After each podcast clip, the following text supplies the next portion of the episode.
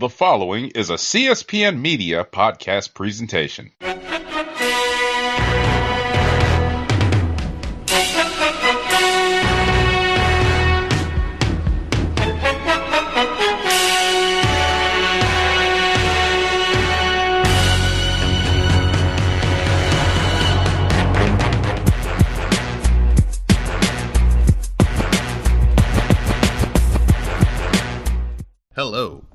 To Know the Score.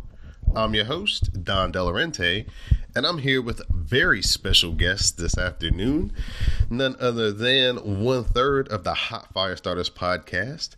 It's K Badds. What's going on, K Badds? What's up, bro? How you doing? I'm good, man. I'm good. I'm glad that you could join me on this special edition of Know the Score.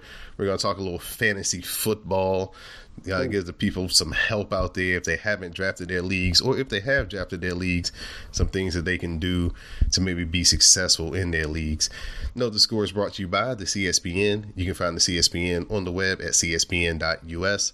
You can also download and listen to Know the Score through iTunes, Google Play, SoundCloud, Stitcher, YouTube, and Spotify. So, K Badds, I'm going to ask you a few questions, man, and then we'll just kind of get into some ins and outs of the fantasy league. First, I just want to know how long have you been in your current league? I know that you have like a league that you've been in with, you know, some fellas that you're real tight with. Y'all have like these destination drafts. It's kind of like uh, somebody needs some video cameras out there because I'm sure it's like the black version of the actual TV show, The League, when it comes to the draft day. But, you know, just give me the origin story and a little quick, you know, summary of how you guys get down. Okay. Um, the league that I'm in now, this is our, I want to say 18th year. Wow. Um, 20 is going to be 2021. Um, and we're going to do something special um, for that. Um, we do every five years. We do kind of like a real special trip. Now, we pretty much uh, rotate our draft locations between DC, New York, um, Raleigh, North Carolina, Charlotte, North Carolina, and this past uh, draft we had it in Atlanta. Okay. And most of the guys in our league reside in those places. So we got a couple of guys in New York, um, a lot of guys in the DC or DMV area, um, a lot of guys in North Carolina, and uh, one uh, guy has moved on to Atlanta. So, um, you know, it's one of those types of leagues where you know, it's like you said, it's kind of like the movie show, uh, the TV show, The League. Um, guys are incredibly serious, and you know, a lot of these guys are football coaches, you know, former football players. So these guys know the game. Um, so I, you know, I feel very privileged to be in this league. Um, you know, a league where guys take it as serious as they do, and it's the only league that I'm in. I've been asked. Um, I can't even begin to tell you how many times I've been asked over the years to join people's fantasy leagues because they know I'm serious about it, but this is the only league that I'm serious about. Like I, I need to focus on this, and that's kind of how I feel about it. I don't want to have mixed emotions about certain players. I just want to draft my guys, and those are my guys for the year. So. Okay, is this a keeper league or do y'all? No, it's not a. No, it's Okay. a redraft. We do a new draft every year. So All right.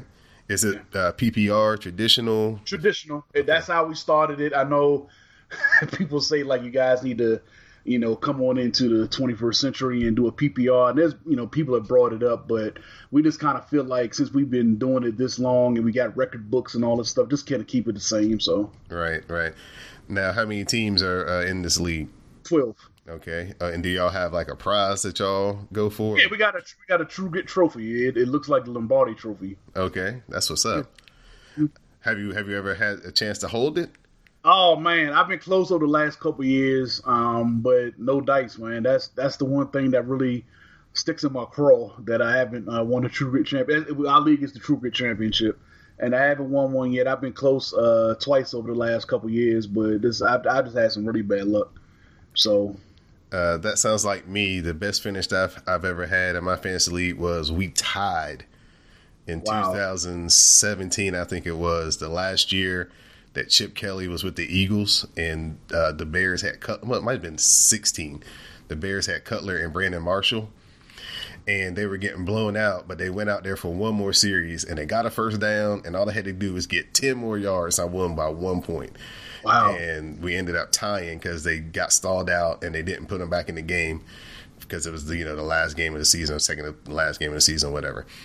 And so they went instead of going by points on the bench, they went by the higher seed, and I was the sixth seed. And yeah, man, that was the year that Josh Gordon went crazy. Like in every game, Cleveland was down by three touchdowns. He caught like one of them garbage sixty-five yarders in the like right, right, right, right. Yeah, yeah, yeah. It took me like half a season to catch on, but once I did, I was like, well, if I get in these playoffs, I'm about to do some damage.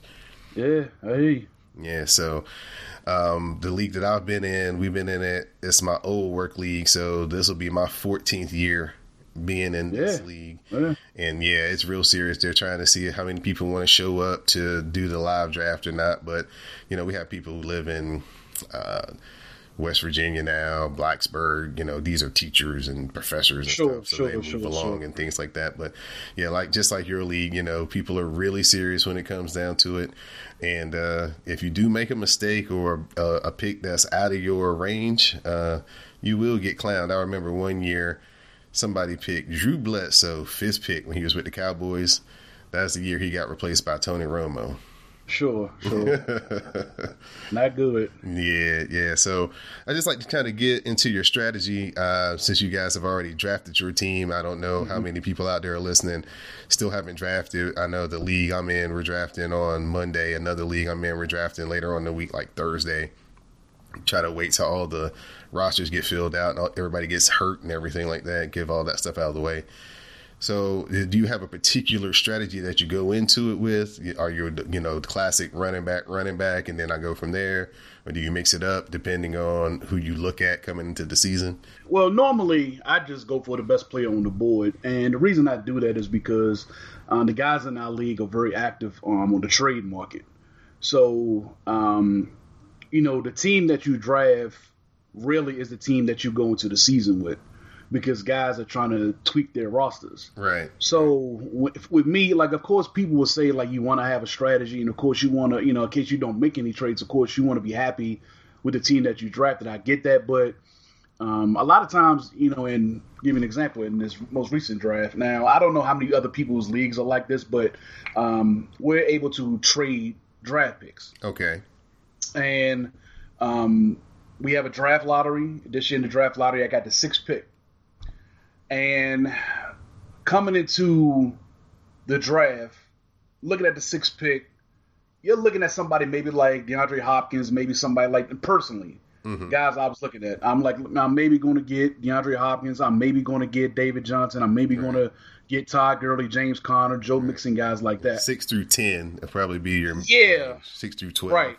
Right. Right. Yeah. Guys are going to fall in that range, but I feel as though Saquon Barkley is a once in a generation talent, and I felt like that for a while now. Right. Going on back to his junior year at Penn State, and, and I've said this on our podcast multiple times. I felt like his last two years in college football, he was the best player in college football. Um, and coming into the NFL last year, he he didn't disappoint. I know some people may have been a little surprised at how effective he was. I wasn't and that was only with 261 carries. I think he's going to approach 300 carries this season. I think he could approach 400 touches this season. He is the Giants' offense, right. and I think you combine opportunity with his once in a generation talent. He can just make plays that your normal running back just can't. Right. Even right. guys like Alvin Kamara, guys like David Johnson, guys like Todd Gurley, even Christian McCaffrey, who is my guy, love him to death I drafted him his first two years in the league. You won't find a bigger Christian McCaffrey friend than I. But Saquon Barkley is just in a, on a whole nother level than anyone else in the game. And I just think that with the opportunity he's going to have this season with his overall talent, you know, we talked about it last time on our podcast. I believe right now in Vegas, the line on over under his rushing yards this season is I think it's thirteen fifty. I think he's going to smash that. Oh, I think yeah. that's free. Money. Yeah, yeah, yeah. With just the additional carries, um, and him just being bigger, faster, stronger. You know, smarter and to the playbook, to absolutely. the reads, and better offensive line by the Giants because that's a absolutely. concerted effort to keep Eli in as many games as possible. They upgraded, they upgraded the line this offseason as well. Um, right. So for me, it was worth trading my first round pick, which is a sixth pick, and my second rounder to move up to all the way to number one, and I took Saquon Barkley number one. And with no second round pick, I kind of had to, you know, make do with you know the rest of my picks. So in right. the third round, Damien Williams was on the board. I said if he was there in the third round, I was going to take him. I'm going to take the the bell cow to start the season in the Chiefs offense is a you know explosive offense. He's going to be the guy that's going to get the first crack at their job. But then coming back in the fourth round, I'm thinking like maybe I might take a receiver, maybe I might take a tight end, depending who's available. But Aaron Jones from the Packers was still on the board, mm-hmm. and I felt like he was too good to still be on the board because if you look at how he finished the season, mm-hmm. yeah, you stretch that out over a 16 game season. Even if he doesn't end up playing 16 games, stretch out over, over a 14 game season, you got a guy that can run for 1,200, 1,300 yards, double digit touchdowns. Now, I'm not saying that's what he's going to do, but I felt like that was too good to still be on the board, so I took Aaron Jones in the fourth. So my first three picks, even without a second rounder, were running back, running back, running back, because I know that they're going to be guys who will be running back starved. It's the hardest position to fill in fantasy football. You can always get a quarterback. You can always find wide receivers on the waiver wire, even in the 12 team league. But good backs, having good depth at running back has been my Achilles heel over the last couple years. I said this is not going to be the year that I'm going to allow my lack of depth at the running back position completely destroy any chance I have of winning my league title. So I went for depth at running back. Again, my tight ends and wide receivers on paper they may not look very sexy, but I think they're going to be effective enough that I think was just the floor I'm going to get on a weekend and weekend out weekend basis from my running backs. I should be okay. I should be competitive. Right. I look at it as a nine points. Nine points is the minimum I want from my anybody that's not a quarterback. Sure. Yeah. You know what I'm saying? Even if you have a bad day, if you can get me nine points, you know what I'm saying? We did some things. You either got me 90 yards rushing or catching, however you did, or you put your foot in the paint that's why I think Saquon Barkley is going to smash because he has the chance to touch the ball a lot and put his feet in the paint a lot. Mm-hmm. He, could, he could have double digit rushing touchdowns and receiving touchdowns easy. Yeah, he's that good, and he's going to have that much opportunity in the right, offense. Absolutely, right, right. And and I think that's kind of what I've been looking at this year is kind of going, who are the running backs that's going to get these extra touches in space down by the goal line because it's getting harder and harder to score and people are passing more, but now they're starting to not pass to the tight end as much. They're passing more to running backs mm-hmm. in the goal line situation. So I'm kind of been looking at that, scouting those guys out a lot this year. Are you a big fan of the uh, handcuffing? You know, if you see a potential duo situation that's yeah. obvious, do you yeah do you look for that? Yeah, um, I think it depends on the player, of course, and the team. So, for example, with this year with the Chiefs, like I would want to handcuff Damien Williams with Darwin Thompson. It, it, you know, Carlos Hyde looks like he may not even make the team. Um, but with the Chiefs' offense, without how explosive as it is, I think who's ever back there is going to eat. Um, now with the Giants, yeah, Saquon Barkley is a, is a special talent, but Wayne Gallman isn't. Mm-hmm. But they also may lean on the run a lot this year. So even if Saquon were to get hurt, Gallman might still get a lot of volume. Right. Now, again, that volume may not translate into the same production, but he's the volume may still be there. So I still did handcuff Barkley, and still, even in the 12 team league, there's a shortage of backs. Now, if you're in a 10 team league, there may be running backs that are on the wire that you may be able to pick up, maybe put into a flex position. But in 12 team leagues, the running back pool is very, very, very shallow. Mm-hmm. So, you know, you may want to add a, a quarterback, maybe an extra tight end if you're really that on that upside. But even in a situation like with the Giants, looking at some of their preseason action, Gallman looked competent. So I went ahead and did it. Now I didn't draft him, but just watching him play a little bit, I went ahead and did it. But he's somebody that if I needed to pick up a tight end, if I needed to pick up another player, he'd be the first guy to go. Like I said, I think I think it is you know it helps. I know this sounds very simplistic. It just helps to watch football, right? And you right. know what guys can do what, and uh, you know, in, on a good offense, you can kind of plug and play guys. It doesn't really matter who's back there. But on some teams, yeah, you don't really need to handcuff guys. Right, right. Yeah. What, what about receiver quarterback? Have you have you ever had any experience doing that? Handcuffing guys at those yep, positions? Yep, yep. Getting the number, getting like like I the past two seasons I had Brown and Ben. Oh yeah, oh yeah, yeah, yeah. oh yeah, yeah, yeah. absolutely. I, I, I got you. And we call it double dipping. Okay. Yeah, yeah, yeah, doing a double dip. So Um, one of my better teams of recent years, I had Antonio Brown and Ben Roethlisberger. So when they connect on those touchdowns, those points can add up real fast. Right. I'm a big fan of that. I didn't get what you would call a premier dip this year. I drafted James Washington, right. who was looking like the third receiver in Pittsburgh, and I drafted Ben Roethlisberger. And now that's a, a slight dip. Right, um, right. Now, if you want a you know prime time dip, there are a lot of prime time dips available, but you can get a low budget dip like a you know depending on how you feel about the Bucs this year, Jameis Winston, Mike Evans dip. Right, right. May not be so bad. Um, you know, a Deshaun Watson, uh, D Hop dip. That's yeah. a good dip. I, yeah. I'm definitely a proponent of the dip. The only thing is if that team gets shut up that week, mm-hmm. you got to have good backups to everybody yeah, else. Everybody else is going to kind of have to outperform right, the, right. the usual selves. Or, the, I, like it. Or that, uh, or that just be the day that your quarterback eat, but your main receiver kind of get the shutdown treatment, but your quarterback yeah. get it to everybody else. Yeah, that's yeah, true. Yeah, those work. Those work. Yeah, I was I've been kind of running that situation, but the last couple of years I haven't had enough depth, like you were talking about, at the running back position. So I'm definitely going running back heavy this year with my strategy. My next set of questions just kind of add, you know, now that you've drafted your team, who you maybe had on your team that you looked at from last year and said, you know, they're probably going to fall off, so it's probably not a, worth a, a repeat for them to make my team this year. And then maybe who's somebody that you saw that maybe were down last year that you were like, man, if you know, dude hadn't picked them two spots before him, I had my eyes on him. Um, I would say like this year, for the most part, I got who I wanted. Um, you know, having the number one pick, it was hard passing on Christian McCaffrey because that's my guy. I loved him in college. Uh, you know, watching him perform the way he did last year, especially near the end of the end of the season like it really made me feel good because I really invested a lot to him and I believed in him. Like I traded up to get him. People thought I kind of reached for him last year in our draft, so it was kind of hard. But um, you know, I have my guys like you know guys who are from the DMV, guys who made with the Maryland, guys who made with the Penn State. Right, right. Um, you know, people know that there's certain guys that I like.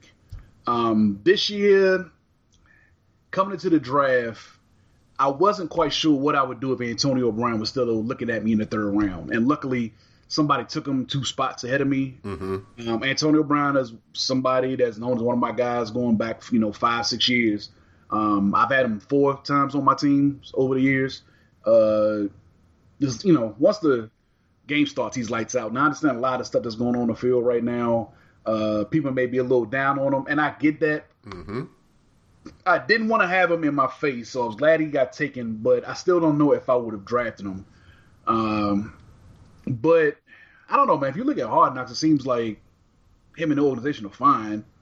You know, it doesn't seem like there's any real beef going on, and I think you know he's going to be okay. But that was just one guy that I've been high on over the years that I wasn't quite sure about coming into the season. Right, right. Um, and last year, my quarterback Drew Brees. Um, you know, the passing yards weren't there last year, but the touchdowns were. So what I wasn't getting in regards to maybe 400 yard passing games, I was getting in regards to three or four touchdown passes. So he was making it up. But at the end of the year, the touchdowns went to kaput, and he, you know, the passing yards were never there. So if I had to really point my finger at somebody as to why I didn't win a championship last year, it was him. Right. I was right. one guy coming into the season. I was like, I don't know if Drew it really is on the downside. Like he had been performing of well, you know, and I thought he may have been on the downside maybe three or four years ago, and he kind of had a resurgence in last year. But like I said, near the end of the year, he really hit the skids, and he was one guy at quarterback. I said even if he's there in the seventh, eighth round, I'm gonna pass this year. So, all right. Uh, I think you picked the guy that I was gonna say was my biggest sleeper for this year, and that was James Washington. Every game that he's played in, he's put his feet in the paint from a long ways away, just reaffirming like, mm-hmm. He mm-hmm. needs to be on my radar. So, besides James Washington, who who were some other sleepers that you kind of had on your radar? Maybe rookies or second year players who didn't have you know very successful beginning couple of seasons, but kind of started to put some things together towards the end of the season that you made them you know high on your list this year. Um, I picked up DJ Moore off the waiver wire. I didn't. I, I couldn't believe somebody um, dropped him in our league. Um, but uh, just watching him a lot at University of Maryland, um, they're going to find ways to get him the ball. Um, he's somebody that you know you can run handoffs for. He can do you know run jets. Um, just get him the ball in space. You know, extremely explosive, and you're not gonna catch him. Like once he catches, you know, gets a seam, that's six. And I think that just him coming into the season more confident, you know, getting that level of of comfort with Cam Newton.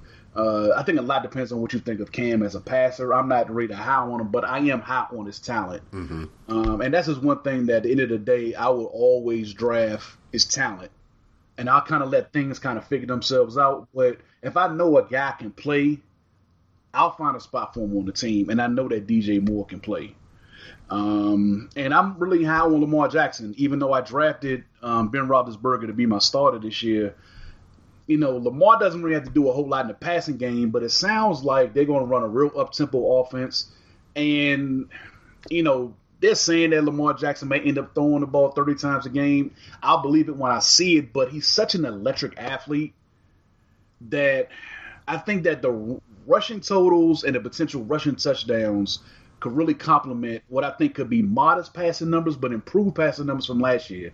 And I just think like with the baseline of what he can do on the ground, you combine that with him just improving a little bit in the passing game, you got somebody that can be a consistent starter week in and week out. Is it the Michael Vick experience part two? Possibly, yeah. And I don't think he's.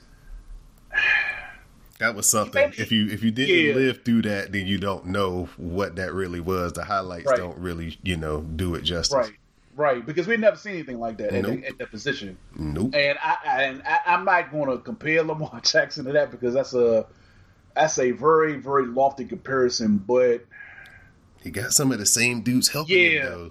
Yeah, yeah, yeah. He does. He does.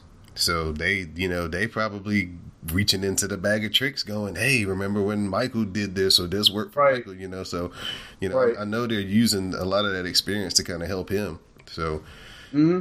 I got two more questions for you.